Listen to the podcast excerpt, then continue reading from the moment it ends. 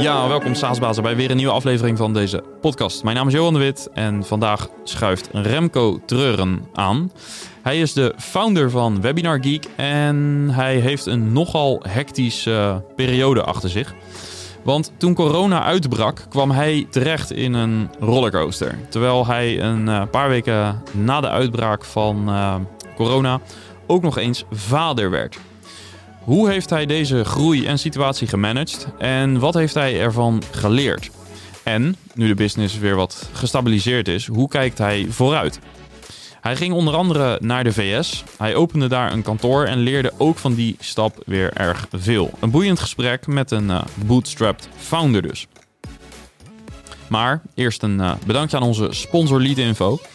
Want leads genereren wordt met Leadinfo een stuk eenvoudiger. Want je identificeert je zakelijke websitebezoekers.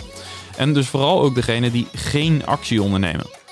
Je ziet welke bedrijven je website bezoeken en door de leadinfo te koppelen aan je CRM-systeem kun je ze toevoegen aan je sales funnel en wordt het dus wat eenvoudiger voor jouw sales team om hen uh, op te volgen.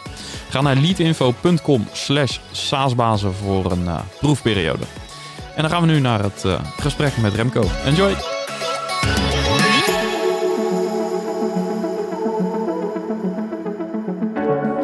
Ja, Remco, van harte welkom. Dankjewel. Um, ik heb een voorbespreking gehad met jou, maar ook met uh, een gezamenlijke connectie. En um, die wees mij erop dat hij wel wat input had voor een eerste vraag. En uh, daar wil ik maar mee aftrappen. En dat is, uh, wat is nou eigenlijk het verhaal van die Nike sneakers? Um, in, mijn, uh, in mijn tienerjaren heb ik een, uh, een uh, verzamelwoede ontwikkeld voor Nike sneakers. En met name het Nike Max 1 model. Maar inmiddels ook wel wat andere modellen. En dat liep aardig uit de hand. Ik denk dat ik ehm, op het hoogtepunt ongeveer 200, 225 paar in mijn bezit had. Um, met ook vaak het idee wel, dat doe ik om in te kopen en later te verkopen. Nou, dat verkopen lukte meestal niet zo goed. Totdat ik uh, um, de, de, stoute schoen heb aangetrokken om uh, voor mezelf te beginnen. En uh, in het begin van het bedrijf heb ik eigenlijk geleefd op de verkoop van mijn sneakercollectie. Wat goed. Um, dus ik heb toen vrijwel alles verkocht. En daar heb ik ja, wel bijna anderhalf, twee jaar van geleefd. Dus dat is eigenlijk jouw bootstrap story? Dat is mijn bootstrap story, ja. Wat ja, goed. Dat is wel een uniek verhaal. Ja, en inmiddels gaat het gelukkig uh, met, met Webinar Geek beter. En dat uh, betekent ook dat ik uh, langzaamaan weer wat modellen aan het terugkopen ben. Ja, ja dus, precies. Die, die, die, verzameling die begint weer wat, wat toe te nemen, ja. Ja, dus jij zal straks niet een keer een Series E ophalen, maar dan verkoop je gewoon al je schoenen weer. ja, die kans is groot, ja. ja. nou, dat is een mooi verhaal om, om mee te beginnen. Um, dan in alle ernst, deze aflevering. Wij um, gaan het vandaag hebben over Webinar Geek, jouw bedrijf. En ja. um, ik ben ook benieuwd naar... Um, hoe jouw leven er als uh, SaaS-founder uitzag met een webinar-oplossing toen corona uitbrak. Ja. Dat moet een spektakel geweest dat, zijn. Uh, dat kan je wel stellen, inderdaad. Ja, ja. En dan moet ik daar, als voordat ik daar iets over ga zeggen, moet ik beginnen dat ik op 1 april 2020, sorry, uh, vader ben geworden ook nog. Dus dat kwam eigenlijk allemaal op hetzelfde moment okay. bij elkaar. Dus dat was eigenlijk inderdaad in de eerste periode van de, van de lockdowns eigenlijk inderdaad. wij merkten dat ook al in het ziekenhuis, dat dat steeds strenger werd. Dus toen mijn vriendin in het ziekenhuis lag om, en bevallen was, moest ik elke keer mijn temperatuur laten meten als ik naar binnen mocht. Of voordat ik naar binnen mocht. Um, en aan de andere kant ging het bedrijf ja, door het dak. Dat was, dat was ongelooflijk. Ja. dat is iets waar je stiekem van, van droomt. Hè? Dit is waar we allemaal soort van naar op zoek zijn, die, die hockeystick. Um, maar ja, dat kwam bij ons dan door, door, door corona. Ja. Ja. En dat is natuurlijk, uh, ja, dat geeft een dubbel gevoel. Want aan de ene kant is dat, uh, was dat helemaal niet leuk. En aan de andere kant bracht het voor het bedrijf heel veel goeds. Ja, ja want wat was ehm, voor jou, de, even los van het persoonlijke, daar kunnen we het wellicht ook over hebben. Maar wat was voor jou zakelijk de grootste uitdaging toen opeens talloze nieuwe sign-ups kreeg? Ja. Ja, ik denk dat de aller, allergrootste uitdaging op dat moment was om uh, alles in de lucht te houden. Uh, dus uh, het, het, opschalen van servers, ja, ervoor zorgen dat onze tool ook beschikbaar bleef. Want was de architectuur daar wel klaar voor? Of? Moest je nog Eh, dingen gaan... gaan... Nou, eh, ik moet daar, dat, en daar ben ik ze nog steeds hartstikke dankbaar voor. Het eh, development team is toen bijna dag en nacht bezig geweest om, eh, om ervoor te zorgen dat dat ook daadwerkelijk eh, gebeurde. Eh, en ik mag wel zeggen dat dat ons ook is gelukt. We hebben eigenlijk die hele periode weten te voorkomen dat we downtime hebben gehad. Ehm, dus de infrastructuur is er klaar voor. Alleen je komt tegen, je loopt eigenlijk uiteindelijk tegen zoveel dingen aan waar je op voorhand misschien niet eens over na had gedacht. Kun je wat dingen noemen? Eh, nou ja, weet je, het is niet zomaar een paar servers extra aanzetten en eh, dan, dan gaat het vanzelf wel. Hè. Er moet inderdaad ook op, bijvoorbeeld een oplossing die wij hebben natuurlijk tijdens een webinar, de chatmogelijkheid. Ja, daar was wel iets meer voor nodig om ervoor te zorgen dat eh, al die berichten ook goed verwerkt konden worden. Ehm, en daarnaast begin je natuurlijk ook met, met kleine problemen uit het verleden, waarvan je altijd dacht, dat komt wel een keer. Ja, dat was toen wel het moment om dat heel snel op te lossen. Ja, dus technical debt bleek toen echt een probleem. Zeker. Zeg maar. Ja. Ja, ja. ja.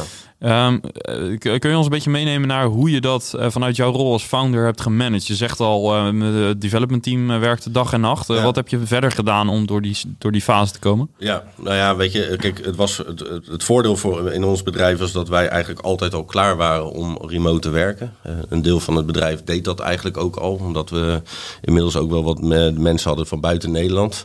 Eh, dus voor ons was het ja, geen enkel probleem om, om in die situatie op een andere plek te werken. De me- mensen nemen of namen eigenlijk altijd al een laptop mee naar huis. Eh, we hebben op dat moment wel voor gezorgd om wat bureaustoelen naar, eh, naar huizen te brengen. En Ja, wat precies. extra beeldschermen thuis af te, af te leveren. Eh, maar wij konden eigenlijk altijd door. Ehm, en ja, je kunt je voorstellen dat de, de, de, de euforie was groot. Dus wat dat betreft was dat relatief makkelijk te managen, omdat iedereen in een hele goede vibe zat.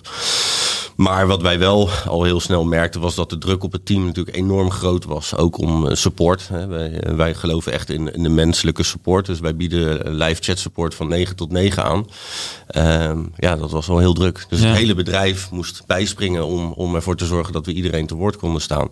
Ehm, en dat ook nog eens een keer met enorme workload. Dus dat was eigenlijk voor ons een grootste uitdaging. Naast het technische aspect was ervoor te zorgen dat we ja, mentaal fris konden blijven. Ja. Eh, dus eh, dat hebben we geprobeerd te doen door activiteiten te organiseren op afstand. Om toch maar met elkaar af en toe eh, in- contact te zijn. Ehm, ja, dat, Terwijl je het al druk had. terwijl het heel druk was. Ja, Ja, ja, zeker. Ja. Wat, wat voor dingen heb je gedaan om een beetje... Wat, wat waren de, wat, de, sanity savers? Ja, een, een pubquiz is, is, is regelmatig voorbij gekomen. Maar er kon ook gewoon eens bij elkaar zo'n online borreltje doen of iets. of, of andere online spellen. Er ontstonden natuurlijk ook allerlei initiatieven van andere mensen die dan in één keer een, een, een, digitaal spel aanboden. Dus er waren ook wel meer opties. Maar ja, dat was wel echt een uitdaging. En ik denk wel, zeker als we ook terugkijken, nu nog steeds. En ik denk dat het bij ons in het bedrijf redelijk goed gaat, maar gewoon in het algemeen. Dat de nasleep op sommige plekken best nog wel groot is van, eh, van de hele eh, lockdown-periode. Ja, waar zie je dat dan? Nou, men- mentaal. Dat heb ik toch wel, dat ik zie ook wel, ook, bij, ook wel in ons team, is dat toch wel meer impact heeft gehad dan we misschien hadden kunnen bedenken. En waar blijkt dat uit?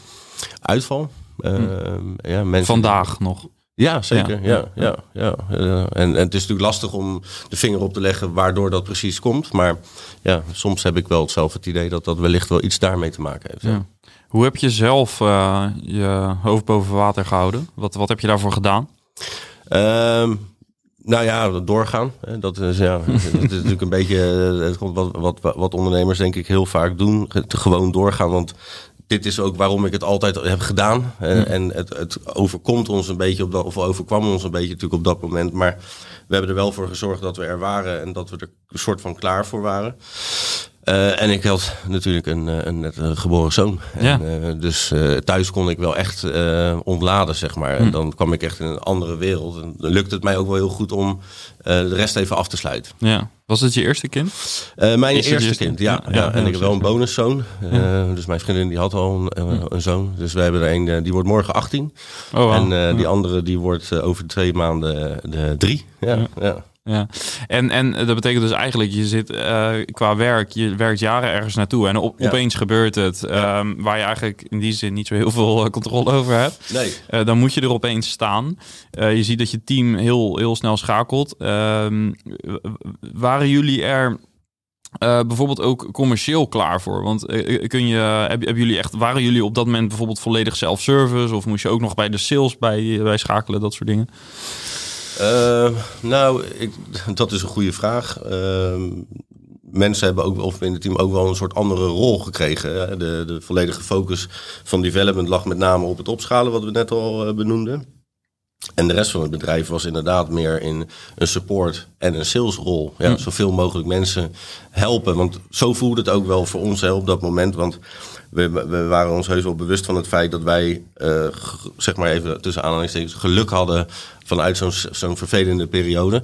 Maar het voelde voor ons ook wel alsof we andere uh, bedrijven en ondernemers echt konden helpen. Ja, ze hadden het nodig. Precies, ja, ja, En zo hebben wij er echt ook wel altijd in gestaan. Het voelde een beetje als onze plicht ook om onze kennis te delen op dat moment. Om ervoor te zorgen dat uh, bedrijven toch ook verder konden. Ja. En, ja. Hoe voelde het om die verantwoordelijkheid te hebben? Uh, nou, ik denk dat we daar eigenlijk heel veel uh, kracht en energie uit hebben weten te halen. Hm. Weet je, want als je uh, vanuit. Van, het was een beetje een hele raar. Je hoorde natuurlijk vanuit andere kanten heel veel negativiteit. Hè. Mensen raakten een baan kwijt of bedrijven gingen kapot. Ik heb zelf ook vrienden die ondernemen in een andere sector waar het helemaal niet zo goed ging. En bij ons ging het door het dak. Dus, ehm, maar juist om, met dat in ons achterhoofd konden we ook die tijd goed weten ja, af te handelen. ja. ja. En uh, kun je een beetje een beeld geven van hoe, um, hoe extreem die groei was? Dus uh, als je het zou moeten uitdrukken in cijfers, hoeveel procent groeide je bijvoorbeeld of ten opzichte van het jaar ja, daarvoor? Ja, uh, die jaren waren 400 procent groei. Um, dus ja, van, van, zeg maar even voor coronatijd met duizend, nog net geen duizend klanten, naar binnen een jaar tijd naar 4000 klanten gegroeid. Wow. Um, en dat ook in team. Hè? Dus ook een team. We, we, ja, het is ook voor de eerste periode geweest dat we mensen hebben aangenomen die ik alleen online heb ontmoet. Eigenlijk. Dus, um, en, en hoe zeker was je toen je die mensen ging aannemen? Want, want ik kan me ook voorstellen dat ergens uh, dat je ook rekening hield met het feit dat corona ook een keer zou uh, stoppen. En dat je misschien ja. juist wel weer heel veel churn zou gaan zien. Hoe, uh, ja. Met hoeveel vertrouwen kon je die beslissingen nemen? Um, nou, ik, eigenlijk wel met, met vertrouwen. Want weet je, een andere explosieve groei die we ook zagen, naast het feit dat we heel veel klanten erbij hebben gekregen, is dat de klanten op dat moment er ook heel veel gebruik van maakt. Waar ons prijsmodel eigenlijk gebaseerd is op dat mensen misschien twee webinars per maand geven, uh, waren er nu bedrijven die gewoon vijf webinars in de week gaven. Uh, dus uh, ja, dat is wel een enorm, ook een enorme toename. En ik heb eigenlijk altijd wel gedacht, tuurlijk, deze periode zorgt ervoor dat wij explosief groeien, maar Um, het webinar aan zich, het, principe van online communicatie, dat gaat niet verdwijnen. Ook na deze tijd niet. Het is meer een periode geweest waarin bedrijven al dus niet noodgedwongen uh, moesten ervaren hoe het is. En er zijn natuurlijk ook heel veel bedrijven die hebben ervaren van... hé, hey, dit werkt eigenlijk heel goed. Ja. Um, hè, we hebben dat ook bij, bij verschillende banken gezien... die altijd nog iets terughoudend waren. Nu werden ze gedwongen om dit te doen. En toen dacht ja, dat is eigenlijk best wel heel prima. En ja. die blijven dat ook nu wel doen. Ja, en wat zeggen de cijfers over dat laatste? Uh, nou ja, wat ik zei, weet je, wij zien wel een, een normalisering in het gebruik. Hè. Dus, dus uh, we zien wel dat onze klanten weer terug zijn naar het niveau daarvoor. Dus wat minder webinars geven. Uh, natuurlijk zien we ook een groep bedrijven die geen webinars meer geven. Hè. Een voorbeeld daarvan is in, in de corona-hoogtijdagen hadden we ook heel veel yoga-leraressen die ineens een online oplossing zochten om toch met hun klanten in contact te blijven. Ja, die, die zijn wel weer terug naar uh, klassen. Hè? En, ja. en, die gebruiken de tool soms nog wel om bijvoorbeeld nieuwe leden aan te trekken. Of, of mensen die lastiger te been zijn. Uh, dus ja, dat effect zien wij natuurlijk wel ook. Ja, ja check. Um, andere, andere ding waar ik benieuwd naar was, is jullie hebben dus in principe een tool waarbij... Um, uh, als je structureel webinars geeft, wij geven bijvoorbeeld met SaaS-basis geven webinars. We zouden een keer over jullie tool moeten hebben. Ja. trouwens. Uh, maar wij doen dat bijvoorbeeld elke twee weken, dus een vast moment. Dus dan ja. is een, uh, een abonnement op dat soort software super logisch, want ja. het komt terug. Um, maar ik kan me ook voorstellen dat er bij webinar tools, en er zijn natuurlijk meer van dit soort tools, die wat meer event-based zijn, dat je dan ook wat sneller churn hebt. hoe, hoe is dat bij jullie? En als dat herkenbaar is, wat voor antwoord heb je daarop? Heel herkenbaar. Ja, dat is uh, een, een, een van onze grootste uitdagingen. Uh, eigenlijk tot elke dag nog. Um, we hebben inderdaad bedrijven die, die hebben het webinar zodanig opgenomen in hun funnel dat ze ja, een, een abonnement is voor hun uh, geen enkel probleem. Maar we hebben inderdaad ook klanten die gebruiken het voor bijvoorbeeld vier grote events per jaar. Um, en wat wij inderdaad zagen is dat die uh, hun abonnement opzegden, maar ook vaak weer reactiveerden. Dus ja. ons churn is, was vrij hoog en de reactivation is ook vrij hoog. Ja. Um, dus je krijgt eigenlijk een soort andere voor cyclus van recurring. Hè. Maar voor ons natuurlijk beter om die klanten binnen te houden. Ehm, dus waar wij het af de afgelopen periode heel erg mee testen is... wat is voor ons de sweet spot om een kortingspercentage te geven op een jaarplan... zodat iemand of een bedrijf ervoor kiest om een jaarplan af te sluiten. Ja, en dat lijkt bij ons gewoon wat hoger te liggen dan wat je normaal zou zien in een, in een, uh, in een SaaS-bedrijf. Ja, je ziet meestal 20% uh, ja. op het moment dat je per jaar Precies. betaalt. Kijk, en als Ja. jij een tool aan, aanschaft waarvan je weet dat je dat bij elke dag of wekelijks gebruikt, ja, dan is 20% mooi meegenomen. Uh, bij ons ligt dat meer rond de 40, 50%. Ja, Ja. dat is uh, zo'n beetje waar wij nu hebben gevonden waar onze sweet spot ligt. Ja. Ja. Je noemde net funnel, dus eigenlijk is het voor jullie belangrijk dat eh, jullie vroeg of laat ergens in de funnel op een vast punt terugkomen. Ja. Want op het moment dat je dan, dan zit je in het primaire proces van, eh, van of in ieder geval het commerciële proces van de Ja. klant. Eh, heb je nog andere experimenten geprobeerd om te zorgen dat het product meer sticky wordt? Bijvoorbeeld andere capabilities toevoegen, waardoor je wel het jaar rond er altijd Nou, iets, iets waarvan wij wel zien dat goed werkt voor ons is integraties met andere platformen waar bedrijven veel gebruik van maken. En nou, een voorbeeld voor ons is HubSpot. De, CRM, ja. Ja, onze. HubSpot-integratie is, eh, is erg goed, erg uitgebreid. En dat, dat merken we wel eens. En dat zijn natuurlijk ook bedrijven die ja, gewend zijn om geld uit te geven aan software. Daar ook veel meer gebruik al van maken. Ehm, en die integratie die zorgt bij ons wel echt voor eh, ja, nieuwe klanten. Ehm, het, is, het is ook een makkelijke manier om via een andere weg bij bedrijven binnen te komen. Ja, ja logisch, eh, logische keuze ook.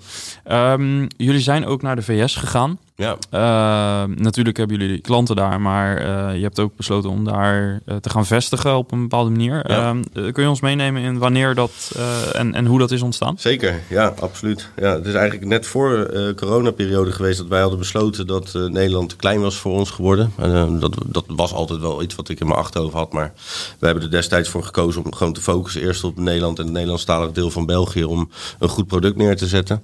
Dus eigenlijk het jaar voor corona hadden wij besloten om internationaal uit te gaan breiden. Uh, eerst in Europa, maar al vrij snel eigenlijk ook naar nou ja, de rest van de wereld. Uh, en ook zodanig naar Amerika. Um, en de reden waarom wij uiteindelijk gekozen hebben om in Amerika een, een tweede kantoor te openen, heeft eigenlijk te maken met ja, tijdzones. Wat ik eerder al zei, wij hechten veel waarde aan persoonlijke service, persoonlijk contact. Um, dus we wilden graag daar ook een kantoor hebben om ja, een, een, een ruimere uh, openingstijd aan te kunnen bieden. En de, ja goed, de assetmarkt is uiteraard heel erg groot. Um, uh, maar het is echt een totaal andere wereld. En dat is eigenlijk ook de reden geweest waarom ik snel bedacht heb... we hebben Amerikaanse mensen nodig om daar te groeien... en om ook te leren van de lokale markt. En merkte je dat uit uh, ervaring omdat het in het begin zelf niet lukte? Of... Uh, we hebben met name ook gekozen voor om een, om een versnelling proberen te krijgen. Okay. Weet je, maar wat we bijvoorbeeld wel merkten is dat de verwachtingspatroon uh, van, bedrijf, van mensen in Amerika anders is dan in Nederland. De Amerikaanse mensen zijn wat ongeduldiger, merken wij in ieder geval. Zijn ook wat minder bereid om zelf te investeren om uh, bijvoorbeeld met een tool te leren omgaan. Uh, dus dat waren voor ons wel snel uitdagingen waar we tegenaan liepen. En, uh, ik moet zeggen, uh, tot op heden, dat het ook zeer goed uitpakt voor ons om eh, met, met lokale mensen te werken. En we doen dat niet alleen in de Verenigde Staten, we doen dat ook voor ons in de daglanden. Um, en we zijn dat nu ook aan het uitrollen in de, voor de Nordics. Ja, en welke rollen hebben zij voornamelijk? We hebben in Amerika sales en uh, customer succes. Dat is uh, wat we eigenlijk inderdaad in het buitenland doen. De rest wordt vanuit het hoofdkantoor in, in Zoetermeer, of all places, ja. uh, aangestuurd. Ja, ja oké. Okay. En, en um, wat, wat zijn een beetje de, de, de lessons learned in, um, in de VS, los van wat je net zei over uh, de adoptie? Ja, nou, ik denk voor ons een hele belangrijke les is um, dat, dat het echt belangrijk is om een keuze te maken en een focus te hebben. De, de markt is enorm en dat is ook tegelijkertijd je grootste valkuil. Er liggen zoveel mogelijkheden, zoveel kansen. Um, en dus in het begin waren wij ook en dan van hot naar her en dan die industrie en dan daar. En dan werden er drie trials aangemaakt vanuit een legal industrie en dan doken we daar erbovenop. En Amerika is nou ja, bijna net zo groot als Europa. Hè, maar het, het, ja, echt kiezen om op een bepaalde regio zelfs... en waar wij nu inderdaad in de New York en de Boston area onze focus hebben liggen. Is je team daar ook gevestigd? Ja, ja okay. het kantoor is in New York gevestigd. Ja. ja, ja. En, en dat werkt uiteindelijk. Ja. Je durft kiezen daar. En de markt is zodanig groot dat dat zelfs nog steeds heel interessant is. Ja. En uh, kom je nog andere verschillen tegen? Ik hoor bijvoorbeeld vaak van SaaS-bedrijven die naar de VS gaan... dat ze bijvoorbeeld met hun pricing een beetje in de knoei zitten Dat, eh, pricing, eh, daar, dat je pricing daar hoger moet zijn. Ja. Omdat het, anders soms te goedkoop bent. Ja, ja en, en los daarvan te goedkoop is dat alles is daar ook een stuk duurder. Ja, Hè? precies, we ja. beginnen al bij eh, salarissen van, eh, van de mensen die voor ons werken daar. Ja, die liggen eh, ja, ruim twee keer zo hoog als, als, Ja. als in Nederland. Dus ehm, dat is iets waar wij ook tegenaan lopen. Ja. Ja, zeker. En daar hebben we de oplossing nog niet voor gevonden. Oké. Ehm, we zijn daar wel ook heel druk mee bezig met de pricing. En, maar wij hebben, ik heb er ook heel bewust voor gekozen om in de hele coronaperiode onze prijzen niet te verhogen. Ehm, omdat ik, ja, dat voelde voor mij gewoon ook niet goed om dat in die tijd te doen. Omdat we al voldoende profiteerden van, eh, van de situatie. Ehm, maar we zijn nu wel ook aan het kijken. En ook uiteraard, we hebben ook te maken met eh, ja, stijgende Je inkoopkosten. kosten eh, Ja. nemen natuurlijk ook toe. En Exact. ook omdat je natuurlijk qua infrastructuur hebt moeten investeren. Ja, ja, zeker. Ja, nee, daarom dus. Weet je, maar dat is ook meer een soort logisch gevolg nu. Maar om inderdaad echt een onderscheid te maken nu in een prijsstrategie, dat is waar we eigenlijk op dit moment mee bezig zijn om dat neer te zetten. Ja. Ehm, wat, ehm, wat je in het begin zei, je bent gefund door je sneakercollectie. Ja, ja. Ehm, en, en tot vandaag nog steeds geen, eh, geen geld opgehaald. Nee, is ik dat heb een... inderdaad alleen na, na, inderdaad, na twee jaar een, een, een seed capital ronde gedaan. Maar ja, dat, ja, dat mag eigenlijk geen naam hebben. Eh, gaat het, speelt het wel eens om, eh, door je hoofd om funding op te halen? Ehm, nou ja, het zal je niet verbazen dat wij ook tijdens de coronaperiode heel veel benaderd werden. En het openen van een kantoor in Amerika eh, brengt ook mee dat je ook zichtbaar bent in Amerika. Dus ook vanuit daar worden we steeds vaker benaderd. Eh, ja, ik heb er zeker over nagedacht. Ehm, en we hebben er ook wel serieus over nagedacht. En eigenlijk is het ook wel een thema dat elk jaar bij ons terugkomt. Op dit moment kan ik zeggen dat ik erg gelukkig ben dat, eh, dat wij geen hete adem in onze nek voelen van, eh, van, de, van de VC's. Want ja, het is lastiger. Hè. Ook wij hebben afgelopen jaar een, een minder jaar gehad. Eh, wel gegroeid, maar niet zo hard als dat je wellicht voor voorhand had eh, gehoopt. Ehm, dus nee, het is een thema wat nog steeds altijd wel voorbij komt. We denken er ook serieus over na. Maar ik geloof meer in een goede fundering eh, bij het bouwen van een bedrijf dan een goede funding. Ehm, eh, een bedrijf bouwen begint gewoon bij een goede fundering neer te zetten. Ehm, maar soms kan het, Het klinkt alsof je die al hebt. die hebben wij zeker. Ja, nee, maar dat, dat is ook waarom, hoe ik er eigenlijk in sta. al, Hè? En, Ja. eh, dus zo heb ik het altijd willen doen. Eh, tuurlijk ben ik me ook wel bewust van het feit dat je soms voor een, een echte eh, accelerator gewoon geld nodig hebt om, om investeringen te kunnen doen. Ja, wij hadden natuurlijk uit de coronatijd het geluk dat we een redelijke buffer hebben kunnen opbouwen. Dus wij hebben dat het afgelopen jaar en dat kunnen we nu nog steeds ook wel zelf kunnen doen. Eh, dus ja, dat is eigenlijk een beetje hoe wij er op dit moment in staan. Maar de, wij houden wel ook altijd de, de, de gesprekken gaande. Ja. Want, want waar wil je uiteindelijk over een aantal jaar met het bedrijf staan? Er, wordt vaak gesproken over een bier, ik laat zeggen tien jaar. Maar als het Ja. iets meer ons toe halen, vijf jaar, waar, waar wil je dan staan? Eh, twee opties. Ik eh, ben daar altijd eerlijk over geweest. Ik bouwde het bedrijf om, eh, om, om, om te verkopen ooit. Ehm, en dat zou best wel kunnen binnen vijf jaar. Ehm, een, misschien wel de meest ideale situatie zou zijn dat ik op dat moment een stukje mee investeer zelf weer. En dan aandeelhouder, klein aandeelhouder blijf. En aanblijf bij het bedrijf. Ehm, want ja, weet je, op dit moment is er ge- eigenlijk geen aanleiding voor mij om te zeggen: ik wil hiermee stoppen. Want ik ben en nog niet klaar. En ik heb eigenlijk alles wat ik altijd heb gewild: vrijheid, een, een goed lopend bedrijf, eh, een onwijs leuk team. Waar we elke dag nog steeds hele mooie dingen mee doen. Heeft je stap naar de VS ook, eh, zeg maar, is dat ook, ehm, is dat een van de redenen? Want daar zit uiteindelijk ook je exit potentieel, lijkt me. Zeker, ja, Ja. ja. absoluut. Ja. Ja. dat is zeker een reden geweest. Ja. Ja. En ehm, je zegt, ik ben gelukkig zoals het nu gaat. En eh, ook al heb je dan na twee ja, enorme piekjaren, Ja. misschien even een iets, iets eh, minder jaar, wat denk ik begrijpelijk is gezien de omstandigheden. Eh, je klinkt ambitieus. Je zou ook kunnen zeggen van ja, dit is het moment om funding op te halen. Nog even los van het economische klimaat. Nou, ik denk dat, dat het, het moment was voor ons tijdens corona geweest. Ehm, toen was het geld natuurlijk ook goedkoop. Eh, er was heel veel geld beschikbaar. We zien toch wel om ons heen dat dat op dit moment ietsje lastiger is. Ehm, nou, weet je, kijk, ik, afgelopen jaar is ook een goed jaar geweest om een beetje te normaliseren. Eh, we hebben ook wel last gehad van groeipijnen. Eh, die hebben we afgelopen jaar ook ervaren. Ja. Ehm, dus ik, ik, het voelt voor mij ook wel gewoon goed zoals het gaat. En ik denk ook vaak in dat soort dingen, weet je, als het moment daar is, dan komt dat ook vanzelf wel. Ehm, ik heb ook gewoon nog nooit het gesprek gevoerd met een partij waarvan ik denk, dit eh, zou de club, de club moeten zijn. Want wat zou dan wel, eh, wat, wat zou in, je, in het profiel passen? Nou, ik ben altijd ook wel op zoek naar wat meer dan alleen maar geld. Hè? Dus eh, dat zou betekenen dat, dat er ook kennis bij, bij zou moeten komen. Eh, op welk vlak vooral? Nou ja, weet je, kijk, ik, ik, ik, ik denk dat ik vooral um, als ondernemer en als, als oprichter van het bedrijf ben ik emotioneel natuurlijk ontzettend betrokken. Hè? En ik wil niet altijd maar roepen dat, dat het mijn kindje is, hè? want ik heb nu ervaren dat, hoe dat is om een echt, echt een kind te hebben, zeg maar. Maar ik denk dat het soms best wel goed zou kunnen zijn om iemand die er wat eh, verder van afstaat naast mij te hebben om, eh, om mee, te, mee te sparren. Uh, en om, om gewoon eens een keer te zeggen van doe dit maar gewoon of doe dit maar gewoon niet. Ja. En zou dat in een rol van een, uh, ja, een co-founder kan niet meer. Ze hebben het wel eens over late stage founder, maar dat wordt wel heel laat. Ja. Uh, wat, wat voor rol zou dat dan uh, eventueel kunnen zijn? Nog even los van investeerder. Je zou ook kunnen denken aan een COO of zo. Ja, exact. Ja, dat, dat, is, dat zijn ook wel de rollen waar, ja, waar precies. We, ja, precies. Dat is ook wel waar we nu op het punt staan om dat meer invulling aan te geven. Ja. En weet je, uh, ook ik denk wel eens over na, misschien moet ik zelf wel een stapje opzij doen. Uh, En iemand anders, uh, zeg maar, de rol van CEO laten invullen. Ehm, en dat ik ook gewoon weer vooral kan doen wat ik echt leuk vind. En dat is ondernemen en, en groeien. En, ehm, dus dat zijn altijd voor mij ook scenario's. Daar denk ik eigenlijk zo nu en dan één keer in de zoveel tijd wel eens over na. Ja, ja.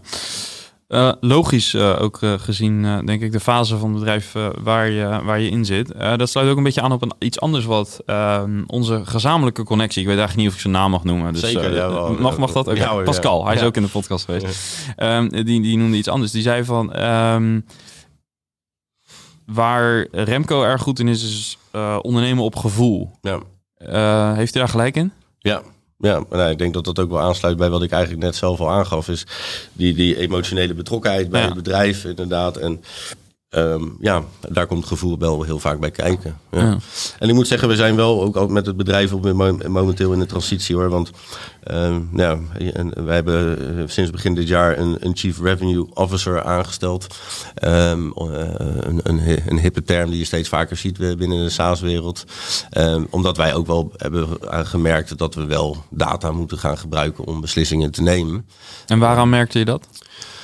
Uh, nou, vooral ook om, wat ik, wat, wat, we, we veranderden wel eens wat. En dat deed dan heel vaak op gevoel. Of een prijsverhoging of verlaging, bij wijze van spreken. Of, of nou ja, weet je, met, met, met bijvoorbeeld die verhoging van uh, het, het kortingspercentage.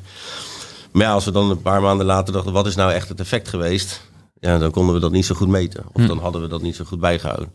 Uh, dat zijn wel dingen waar we nu mee bezig zijn. Om, uh, en het wordt ook gewoon te groot. Weet je, dat, uh, de aantallen zijn gewoon groot. Daardoor wordt het ook interessant om die data te gebruiken natuurlijk. Ja. Maar daardoor is het ook wel echt noodzakelijk. Ja. ja. want wat houdt ondernemen op gevoel dan in? Want het gaat uh, verder dan alleen dit soort beslissingen nemen, denk ik. Ja, zeker. Nou ja, dat, ik denk in het beginsel houdt dat met name in dat een heleboel mensen denken dat je gek bent. Of, en, en dat soms ook zelfs uitspreken. Hè, dat je, je gaat ergens voor waarvan andere mensen denken: oké, okay, dit, dit is misschien uh, uh, wat onzeker of, of, of niet zoals de rest het zou doen. Um, dat heeft te maken met mensen aannemen. dat heeft te maken met waar de focus ligt ehm, en waar je kansen ziet. En ik denk dat dat eigenlijk voor mij de, de kern uh, punten zijn op dat gebied. En wat is een voorbeeld van een keuze die jij maakte waar andere mensen een andere afslag zouden ja, hebben ik genomen? Denk, ik denk dat, dat recentelijk het openen van een kantoor in Amerika. Hm. Zonder een enorme zak geld mee te nemen. Ja. Alleen ja, ik, weet je, mijn gevoel zei heel lang gewoon dat we dat moesten doen. En um, ik ben dan ook wel gewoon zo van, dan gaan we het ook gewoon doen. En ik kan heel veel dingen bedenken waarom we het niet moeten doen. Uh, maar ja, kijk vooral naar de dingen waarom we het wel zouden moeten doen. En weet je, ik zit er ook zo in. Uh, we zijn er ook weer zo weg. Weet je, ik, uh, we verplaatsen niet alles daar naartoe. Ik heb ook niet besloten om daar zelf te gaan wonen. We, we proberen dingen uit. En als het niet werkt, dan ja, stopt het ook gewoon weer. Ja, aan de andere kant zei je ook, uh, er zijn ook initiatieven geweest die we hebben genomen die echt heel veel geld hebben gekost. Want je hebt natuurlijk in de, in de, de twee coronajaren heel veel geld kunnen verdienen. Ja. Uh, maar zeker met dit soort initiatieven kan het geld ook heel snel er weer uitgaan. Ja, dat kan ook extra pijn doen als het geld van jezelf is. Ja, ja, dat klopt. Ja, maar dat betekent ook wel dat ik natuurlijk wel altijd goed nadenk over waar we het geld aan uitgeven. En uh, ja, afgelopen jaar is er veel geld uitgegaan. Maar niet waar, met het gevoel dat ik daar spijt van heb. We hebben hm. daar wel veel van geleerd. Um, maar wat bijvoorbeeld ook bij ons heel, heel erg uh, zichtbaar is, ja, de kosten voor Google bijvoorbeeld, het adverteren online. Ja, die zijn enorm gestegen. Ja. Eh, die hebben ook gezien dat uh, webinar software wel een populaire zoekterm is. Dus waarschijnlijk is dat de reden dat de kosten per klik en de kosten per lead wat omhoog zijn gegaan. Ja, dat doet iets met de veiling, ja. ja, dus ja, dat merken wij heel erg. En dat merken wij vooral ook in, in Amerika bijvoorbeeld. Hè, de Engelstalige landen, dus ook in de UK. Ja, daar zien we echt, de prijzen zijn bijna niet voor ons te doen eigenlijk. Nee, nee. hebben jullie alternatieve kanalen gevonden? Nou ja, dat, dat is eigenlijk de, de zoektocht waar we vrijwel elke dag mee bezig zijn. Het, het, heeft natuurlijk ook gewoon met een langere termijnvisie uh, te maken. Met het bouwen van community en, en, content waarbij wij proberen om mensen te helpen, webinars te geven en daar veel, nog, nog beter in te worden. En wat houdt die community in voor jullie? Uh, nou ja, dat houdt voor ons wel echt in dat wij met onze klanten uh, proberen heel veel in contact te komen en uh, te, te, te, leveren en, en, ook content aan te bieden. Maar één op één? Of heb je ook echt een, heb je ook echt een omgeving bijvoorbeeld waar alle klanten in werken? Of, nou ja, waar... de, de, de, echt die omgeving, dat is nog iets waar wij over nadenken hoe we dat moeten vormgeven. Ehm, we hebben customer success managers die echt één op één met onze, met name onze grotere klanten werken. Maar onze live chat support is eigenlijk zo goed dat onze klanten allemaal bijna een, een persoonlijke uh, succesmanager hebben. Uh, met een reactietijd van onder de drie minuten. Denk ik dat we dat heel goed doen. en dat betekent ook dat onze klanten ons wel weten te vinden. Ja, ja. alright. Um, ja, uiteindelijk wat, wat Pascal ook al aangaf was die, ehm, die hoge reactivatieratio's. Um, voor, voor bedrijven die luisteren, die, of founders die luisteren, die in eenzelfde soort dynamiek zitten. Um, kun je ons nog, nog wat delen over hoe heeft het proces eruit gezien? Je identificeert dus hoge churn. Um, aan de andere kant weet je, ja, dat is misschien niet helemaal te voorkomen, maar je gaat dus een aantal initiatieven opzetten, zoals pricingstructuur en zo veranderen. Ja. Uh, kun je misschien wat tips delen die je in dat hele proces hebt geleerd? Want je zal niet vanaf dag één de oplossing, op dag één de oplossing nee, hebben gevonden. Nee, nee, sterker nog, we hebben ook onszelf een beetje in de voet geschoten. Um, ik denk dat dat begin vorig jaar is geweest met ons allergoedkoopste pakket, ons goedkoopste plan. Hadden wij natuurlijk altijd het idee om een soort kweekvijver te creëren. Eigenlijk een soort voorloper voor misschien een freemium model ooit. Um, alleen die, die, de, die klanten met het goedkoopste abonnement wilden zo nu en dan wel eens een webinar geven met meer kijkers. En die wilden dan eenmalig een upgrade doen of iets. Alleen het gat was dan vaak te groot. En we boden in, in, in het begin zowel een maand als een jaarplan uh, aan. En toen hadden we gedacht, nou laten we het jaarplan gewoon eruit halen. Dan hebben ze alleen maar een maand, maar dan kunnen ze wel makkelijker uh, eenmalige upgrade doen. Ja, dat was uiteindelijk uh, voor ons killing, voor ons churn. Want ja, dat zijn ook de type, type klant dat snel een abonnement opzet. Ja. Dus dat is iets wat we snel hebben uh, aangepast. Um, en, en tijdens die, die, die zoektocht, ja, wat, wat, je, je, er zijn twee dingen waar je natuurlijk altijd over, over aan het nadenken bent. Is kunnen we een, een soort lock-in vinden? Um, ja, die hebben wij nog niet gevonden. Um, dat zijn wel dingen waar wij over aan het nadenken zijn. Of bijvoorbeeld het, het meer integreren van het webinar in een eigen omgeving. Hè? Dus dat mensen bijvoorbeeld het, het, webinar via een eigen website zouden kunnen uitzenden. Ja. Maar ook meer met video-upload voor automated webinars uh, doen. Um, maar dat is nog steeds, ja, wij hebben niet die lock-in die andere SaaS-bedrijven soms wel hebben. Um, dus tijdens dat hele proces moet je wat dingen proberen. En waarvan ik denk ik vooral zou zeggen, is dat je ook niet te bang moet zijn dat het te goedkoop is of zo in het hm. begin. Soms moet je ook maar gewoon dingen proberen. Net als bij ons, ja, toen iemand opperde, we gaan 50% korting uitproberen op een jaarplan. Ja, zat ik niet gelijk, uh, stond ik niet gelijk op de, op de stoel uh, te dansen. Hè? Dan denk ik, wow, dat, dat gaat wel heel hard. Maar ja, op de termijn, lange termijn zie je nu wel het effect. Die klanten blijven langer. Je hebt ook meer kansen om een band op te bouwen met die klant en te helpen om het succesvol te zijn. En op de lange termijn gaat dat zichzelf wel terugbetalen. Hebben jullie ook geëxperimenteerd met usage-based uh, pricing? Uh, nou ja, het, of ja, in ieder geval nou een component. Ja, weet je wat het is? Heel lang, en dat is natuurlijk ook een beetje in lijn met wat, wat je concurrenten doen, is dat er heel lang op, um, op, op, het aantal kijkers werd gebaseerd en een beetje feature-based. Natuurlijk, dat is wat je altijd ziet. Er krijgen ja. wat bij of wat, wat minder features. Um, maar we hebben wel eens nagedacht over om bandbreedte toe te voegen of iets. Maar het is vaak nog zo. Het is nog vrij lastig om uit te leggen aan mensen die daar niet altijd mee bezig zijn. Ja. En je probeert het ook zo simpel mogelijk te houden. Iets waar wij wel over nadenken. En wat we ook wel in de markt zien gebeuren, is dat het echt gebaseerd wordt op active contacts. Dus niet alleen maar op een kijker per webinar, maar dat je eigenlijk een beetje gebaseerd op, op het uh, e-mail marketing software systeem. Dus je, je bouwt een lijst op en het aantal contacten wat jij op die lijst hebt staan, daar betaal je een bepaald bedrag voor. Ja, want daar zit dan normaal gesproken de waarde. Ja, precies. Ja, Oké. Okay. Ehm, wat is uiteindelijk, als we uh, samenvatten, als je nu naar de afgelopen, uh, nou, laten we zeggen, 2,5 jaar ongeveer kijkt, waarin zich dit allemaal heeft afgespeeld.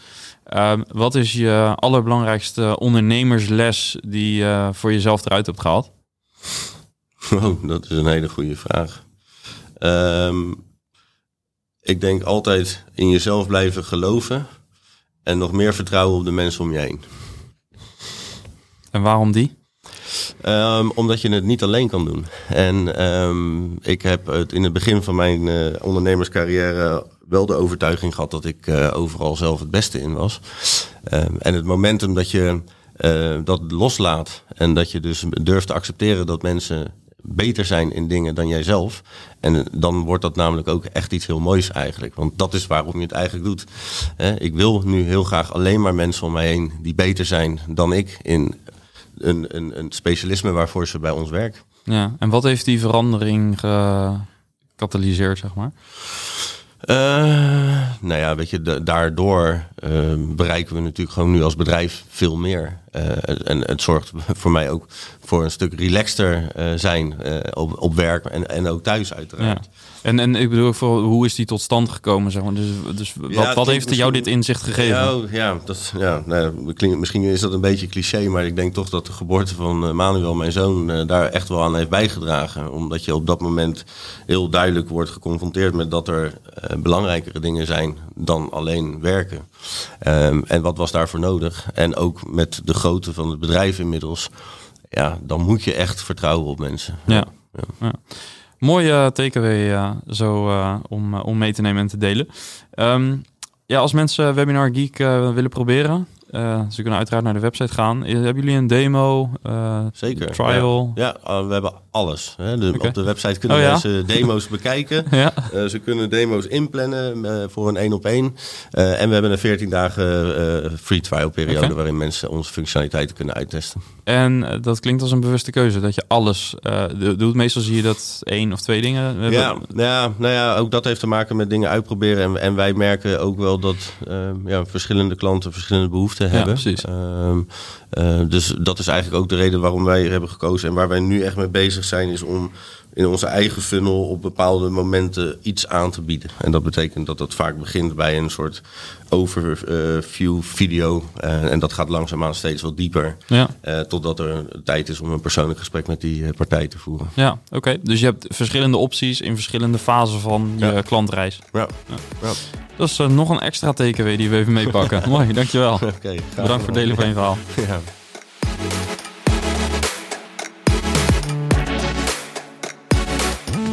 Ja. En tot zover dus uh, het gesprek van vandaag met Remco.